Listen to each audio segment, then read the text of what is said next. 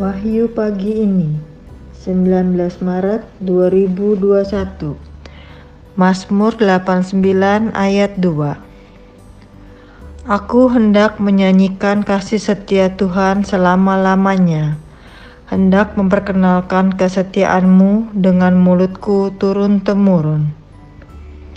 Saudara-saudari terkasih, bersama pemazmur, Mari kita pun berusaha memperkenalkan kasih Tuhan kepada anak-anak kita dengan perkataan dan perbuatan baik hari ini. Selamat pagi, Tuhan memberkati.